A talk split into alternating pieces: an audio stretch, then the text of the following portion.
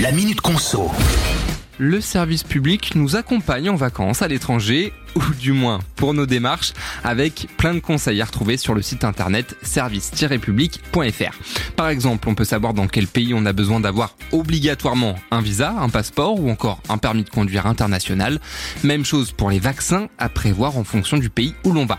En cas de vol de bagages ou d'accident, le site nous donne aussi des astuces pour avoir un bon contrat d'assurance.